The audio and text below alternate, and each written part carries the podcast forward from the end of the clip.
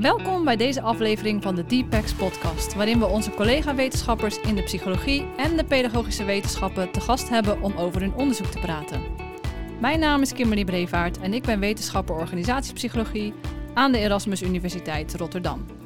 Samen met mijn collega Martine Baars host ik deze podcast. Ik ben Martine Baars en ik werk als wetenschapper in de onderwijspsychologie aan de Erasmus Universiteit Rotterdam.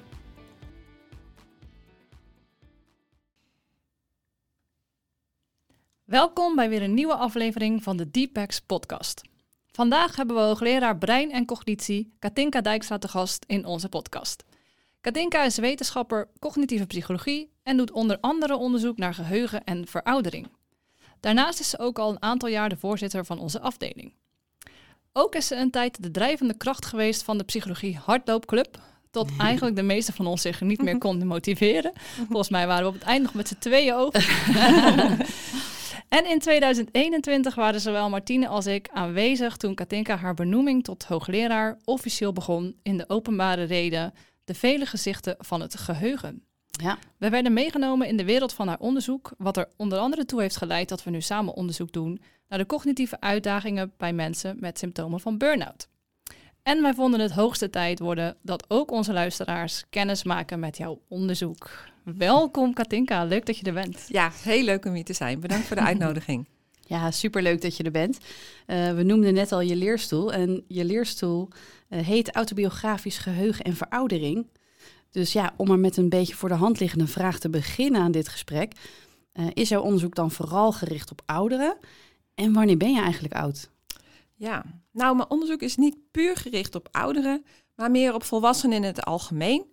En ik concentreer me daarbij op cognitieve domeinen zoals het geheugen en de cognitieve ontwikkelingen gedurende de levensloop.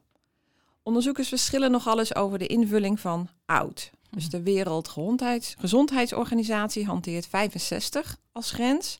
Maar er zijn ook onderzoekers die een verschil maken tussen jonge ouderen, tussen de 60 en 75, en oudere ouderen van boven de 75. Oké, dus het loopt echt wel een beetje uiteen wat dan oud is en wat je in je onderzoek uh, daarmee kunt doen. Ja. ja. Ja. en je hebt een training ontwikkeld, uh, genaamd de Future Work Skills Training. Uh, speciaal voor 50-plussers die aan het werk zijn en om ze te helpen hun aandacht en geheugen te verbeteren. waarom richt die training zich specifiek op deze doelgroep van 50-plussers? Ja, nou, dat is een goede vraag natuurlijk. nou, mijn collega Daantje Derks en ik hebben eigenlijk jaren geleden al een onderzoek opgezet. Dat was een pilot. Ja, dat kan me nog herinneren. Ja. En uh, inmiddels is deze training verder ontwikkeld en toegespitst op werkende 50-plussers. Nou, waarom deze groep? De pensioengerechtigde leeftijd tegenwoordig is 67 jaar. Ja. En om zo lang op zo'n hoog niveau cognitief te kunnen functioneren, moet je ook cognitief fit blijven en ook onder uitdagende omstandigheden kunnen functioneren. Zoals het werk in kantoortuinen met veel afleiding. Ja.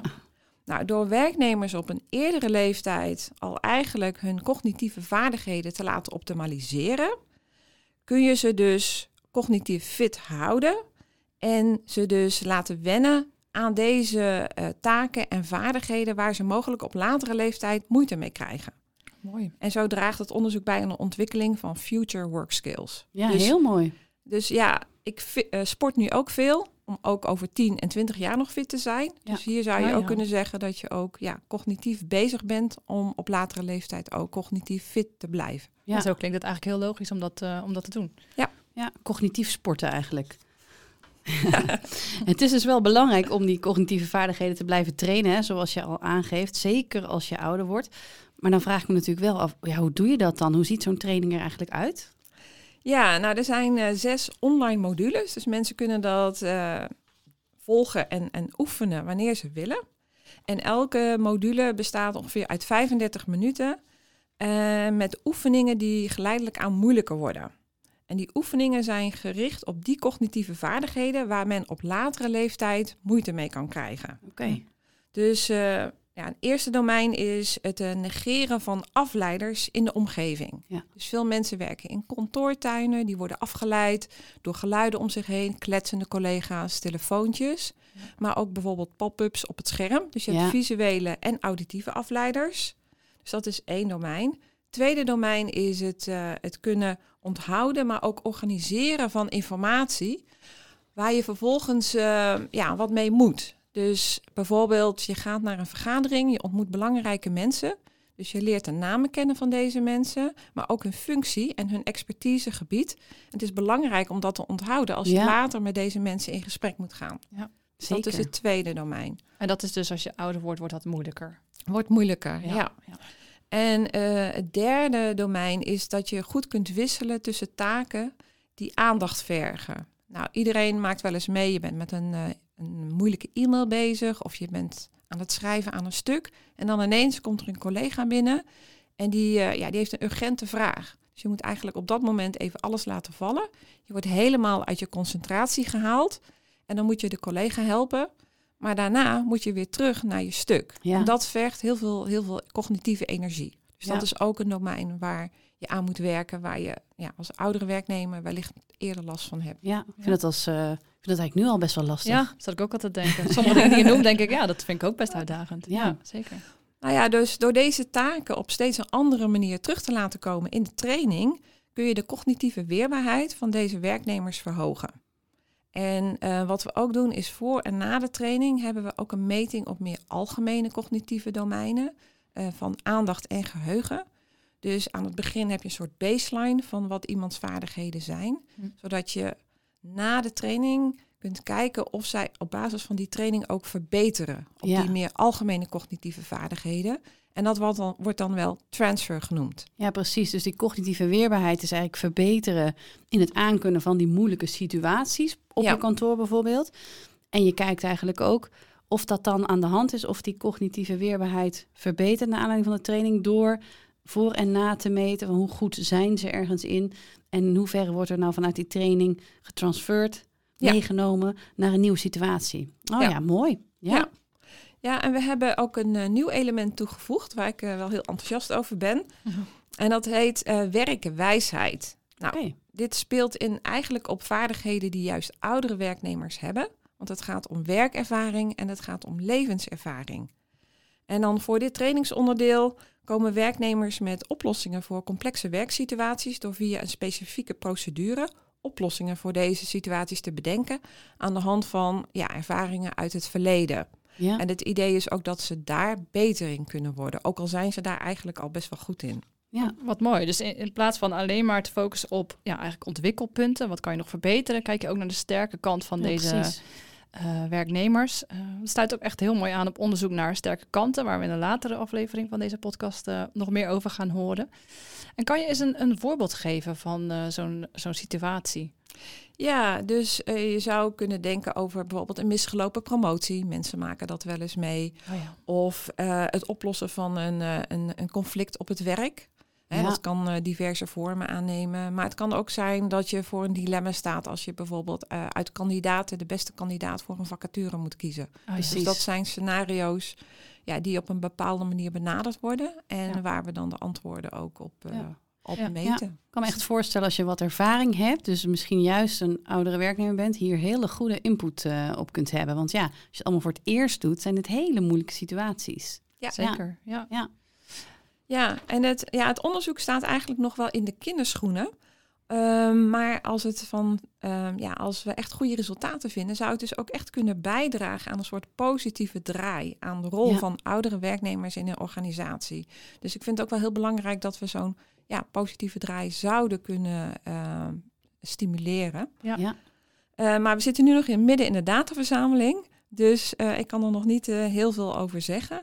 Over wat de uitkomsten zijn. Maar ik ben wel heel erg benieuwd naar de uitkomsten.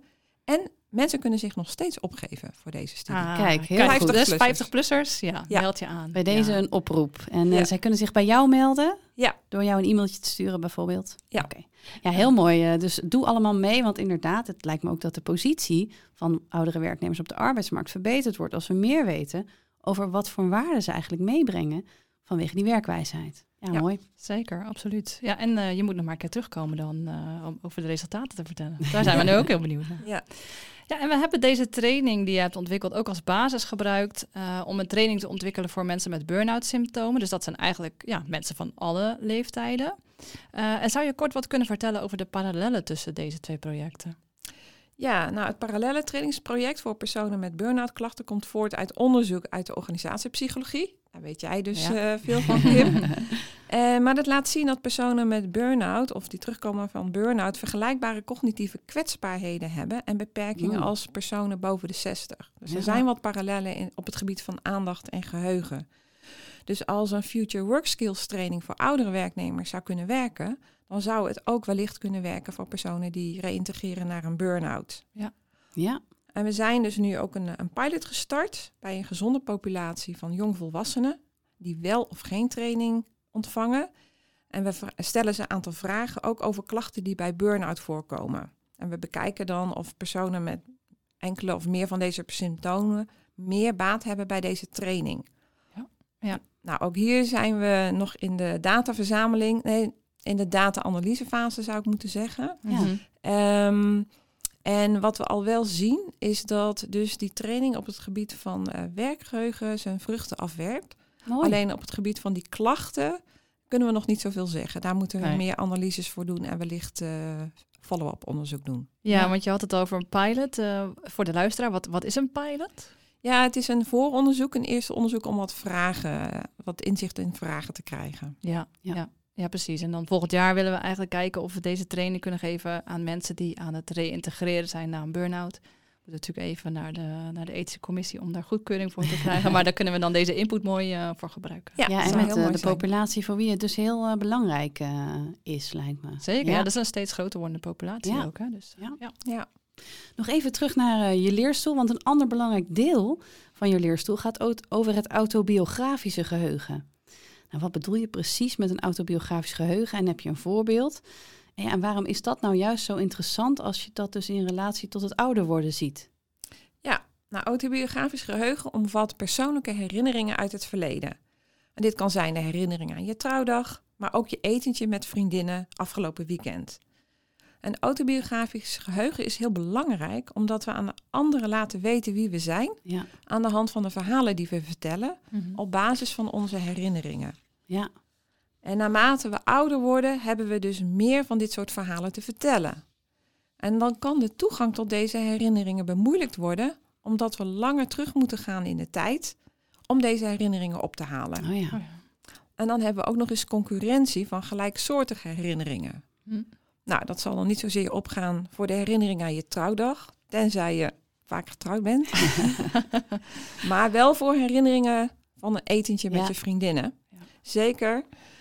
Ja, en dan als je ouder bent, heb je echt goede cues nodig om die herinneringen op te kunnen halen. Ja, omdat er ook eigenlijk heel veel zijn dan misschien. Hè? Dus er zijn heel veel etentjes Ja. geweest. Dus Ja. hoe kom je dan aan die herinnering van dat ene etentje? Een Ja. specifieke Ja. etentje. Ja. Ja. En je hebt ook onderzoek gedaan naar het effect van ons lichaam op het ophalen Ja. van die herinneringen. Uh, Mhm. hoe werkt dat? Ehm, kan ik dat vergelijken met het feit dat bepaalde dingen die je ziet of ruikt er ook voor kunnen zorgen dat je je iets herinnert? Ja, nou, zoals ik net vertelde, het kan lastig zijn om toegang te krijgen tot je herinneringen.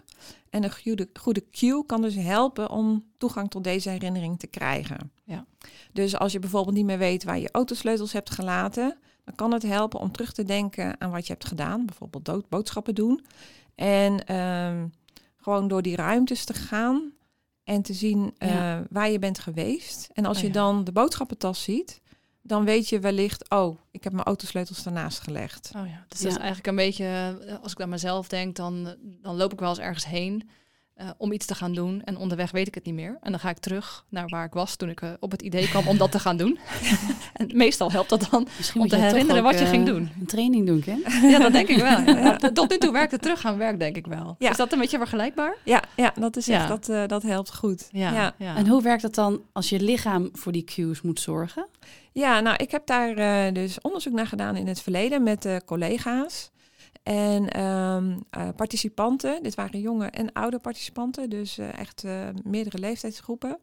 Die moesten een, een lichaamshouding aannemen en die kon dus relevant zijn voor de herinnering die werd opgehaald. Bijvoorbeeld lang uitliggen en dan een herinnering ophalen van een keer dat je bij de tandarts was.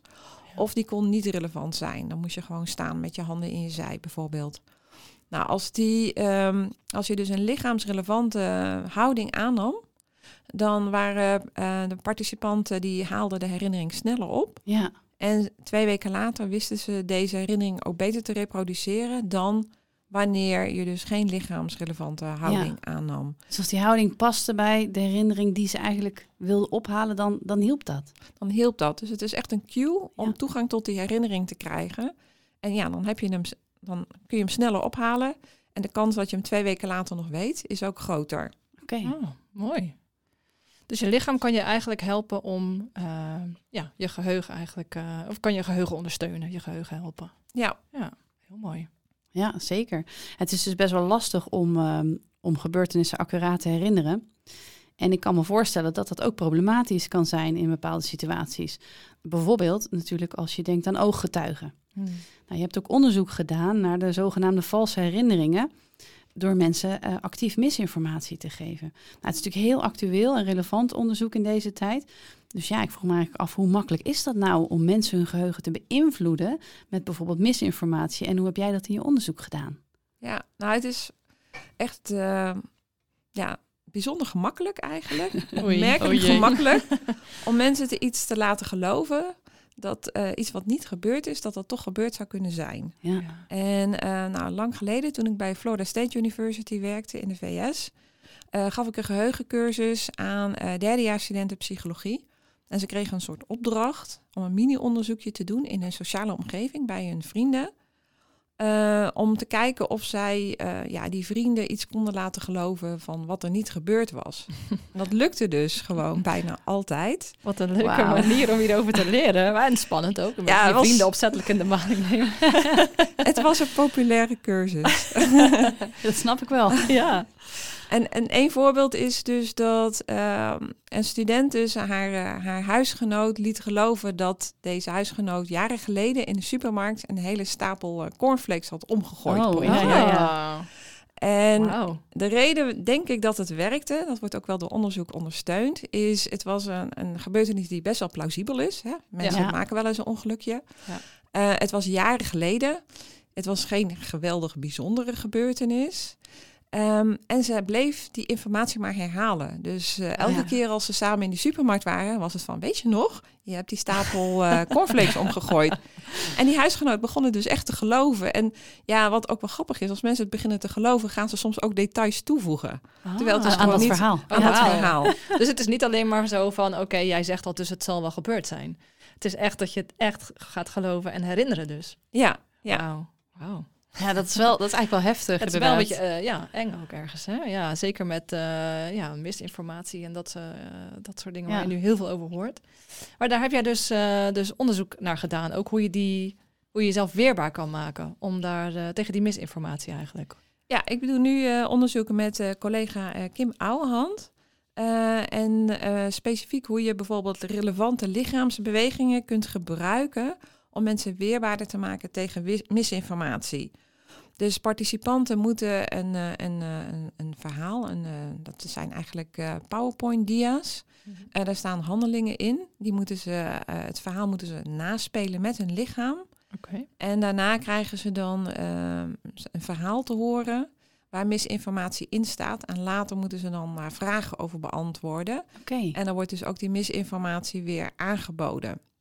Nou, het idee is dus dat uh, participanten die dat uh, verhaal hebben nagespeeld, dus echt die beweging hebben gemaakt, beter bestand zijn tegen die misinformatie ja. dan de personen die irrelevante bewegingen hebben gemaakt. Ah, ja. Is dat dan dat je dus beter herinnert, waar je het eerder ook had, die ja, dus, ja, je hebt dus als het ware, um, je ziet het en je verwerkt het en je slaat het op, maar je hebt ook een soort motorische cue. Ja. Dus dat versterkt het. Okay. En in een andere conditie heb je ook een motorische cue, maar die is irrelevant.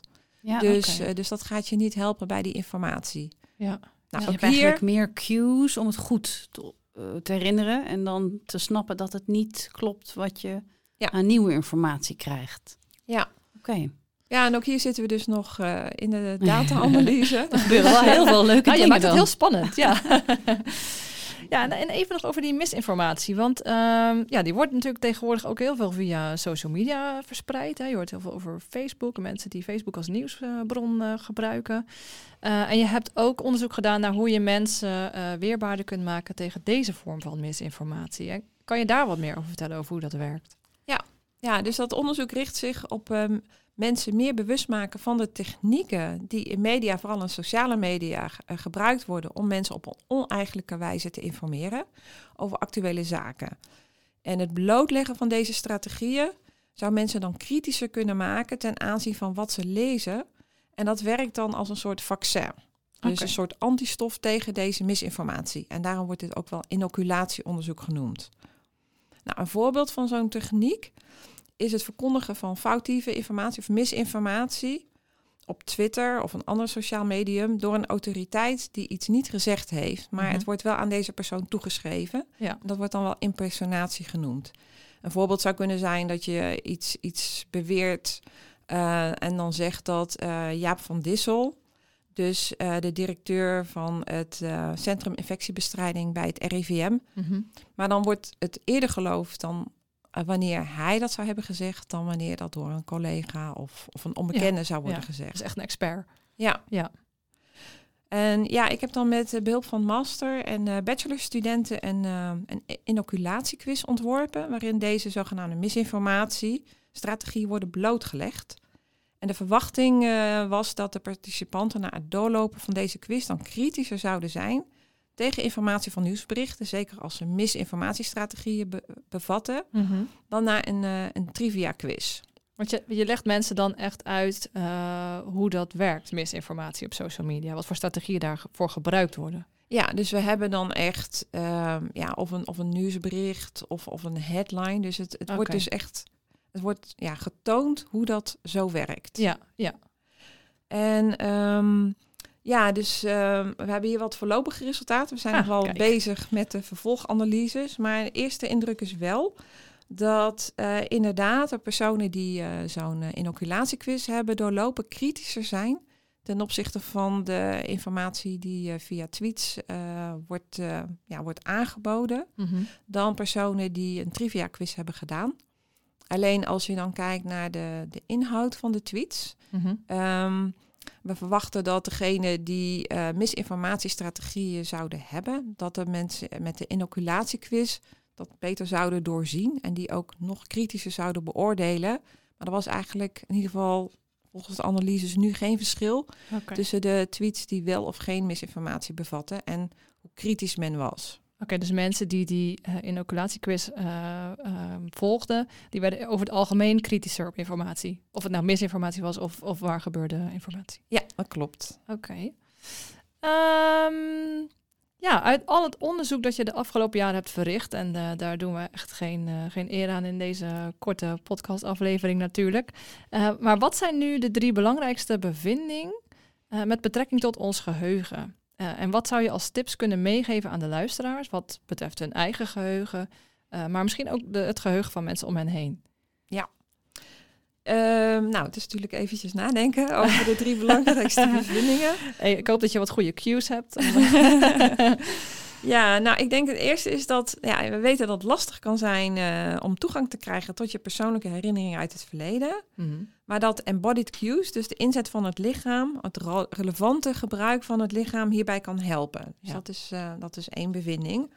Eh, een tweede bevinding is dat ook de training van cognitieve vaardigheden, waar men op latere leeftijd meer moeite mee kan hebben, niet alleen kan helpen om de prestatie te verbeteren op de taken zelf, maar dat Mhm. er dus ook die transfer is naar meer algemene cognitieve domeinen, zoals aandacht en eh, geheugen. Dus je hebt er eigenlijk niet alleen per se iets op je werk aan, maar ook meer in het algemeen. Ja. In het leven. Oké. Ja.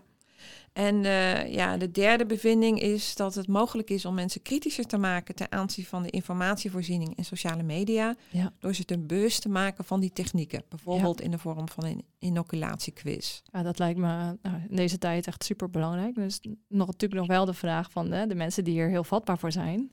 Hoe krijg je die eh, nou zover dat ze meedoen aan zo'n training? Maar dat is misschien nog een volgende uitdaging. Ja, ja inderdaad. Dus Ja. nog, eh, nog eh, genoeg ruimte voor vervolgonderzoek. Ja. Mooi. Ja. Denk ik ook. De tips. Ja? Ja, nou een tip Heel voor graag. Het, een tip voor het geheugen eh, is als je iets belangrijks moet onthouden, verwerk dan die informatie op een zo actief mogelijke manier. Met inzet eh, van het lichaam als het kan, of eh, visualiseer de informatie, of combineer wat je leert. Hè, en je kan er misschien een verhaal van maken. Mhm. En eh, ja, dat is toch wel een manier waarbij je dus, als je bijvoorbeeld een presentatie moet geven en je hebt vijf punten in je presentatie, tel dan actief mee, bijvoorbeeld met je vingers. Oh, ja. En maak ook eh, gebruik van je lichaam, bijvoorbeeld door middel van relevante gebaren om je verhaal te ondersteunen. Dat is prettig voor het publiek, maar het is Ja. ook prettig voor jezelf om, eh, ja, om te weten wat je wil Wat je wil zeggen. Ja. Oh, dat is wel interessant, want het is ook zo dat, eh, dat is, eh, ja, onderzoek uit een hele andere hoek eh, naar eh, charisma, die laat bijvoorbeeld zien dat als je met punten werkt, dus als je vijf punten hebt en ja, je gebruikt daar echt zo je hand voor van nou één, dit, twee, dat, dat, dat ook, dat je daardoor charismatischer overkomt en dat Oh. daardoor ook je, wat Oh. je vertelt beter overkomt en beter wordt onthouden door je publiek. Dus, Oh, nou, dat is heel nuttig dus om het te heeft eh, weten. op meerdere vlakken eh positief effect. Ja. Ja, ja, Ja, zeker. mooi. Ja, en dan voor het geheugen van mensen om je heen ehm, is het goed om te weten dat het autobiografisch geheugen ook een sociale functie heeft. Mhm. Dus door jouw eigen herinneringen en ervaringen met anderen te delen, versterk je de sociale band met deze personen. Oh, ja. En hier is leeftijd een voordeel. Dus oudere volwassenen hebben meer meegemaakt, maar ze hebben ook vaak lering getrokken uit wat ze hebben meegemaakt. En daardoor kunnen ze waardevolle lessen overdragen aan anderen. En dat geldt niet alleen voor de sociale contacten, maar dat geldt dus ook voor contacten op het werk. Ja. En ja, persoonlijk vind ik dat onze intensieve deelname aan sociale media wel eens ten koste gaat van het hebben en koesteren van het live contact. Ja. Dus ehm, ja, ik denk dat het geen kwaad kan om ook het goede gesprek en de sociale functie van het autobiografisch geheugen meer in ere te herstellen. Nou, dat vind ik een hele mooie eh, boodschap om, eh, om mee af te sluiten. Ook heel Ja. fijn dat wij hier weer eens eh, gewoon in real life eh, kunnen zitten voor een goed gesprek. heel Ja. erg bedankt dat je eh, vandaag eh, bij ons wilde aansluiten. We denk ik, ook al hè, vallen we nog niet in de categorie jong oud of ouder oud. Nou. nou, officieel nog niet, wat je in het begin noemde. Denk ik dat er ook heel veel dingen in zitten die ook relevant zijn ja, voor eigenlijk mensen van alle leeftijden. Zeker. Dus ja, en we zien je gra- graag nog een keer terug natuurlijk. Ja, als met de je- resultaten. Ja, precies. Daar zijn we nu heel benieuwd naar. Ja, ehm, even kijken. Ja, we vragen natuurlijk altijd nog naar een tip voor een podcast. Eh, of jij misschien nog een leuke podcast luistert... waar je onze luisteraars eh, mee kunt verblijden. Nou, Heb je die? nou, er is wel iets waar ik nieuwsgierig naar ben. Dat is een goed Ehm, begin. Dus iets wat een leuke podcast zou kunnen zijn. Ah, kijk, een tip En- voor ons. Ja, ehm, nou, het is, ik zou wel meer te weten willen komen over de rol van leugens tijdens opvoeding Ja. en de effecten ervan op kinderen. En mijn collega Rianne Kok heeft eh, op dit thema een ERC-subsidie binnengehaald en die is bezig met het opzetten van onderzoek Ja. daarna. En ik ben wel heel benieuwd Ja. eh, hoe zij dat gaat onderzoeken en ook wat eruit komt. ja, mooi. Ja, wij zijn ook benieuwd. Dus dat is een hele goede tip. Zeker. ja, Dankjewel. absoluut. Nogmaals, Dan, eh, eh, hartelijk dank. Ja, Ja, bedankt zeker. voor de uitnodiging. Ik vond het heel leuk om eh, hier een verhaal te kunnen vertellen. Nou, wij Fijn, ook. Mooi. Ja, en ook bedankt aan alle luisteraars natuurlijk voor het luisteren weer. En je kunt deze en andere afleveringen van de Deepex podcast natuurlijk vinden op je favoriete podcastplatform. Tot de volgende keer.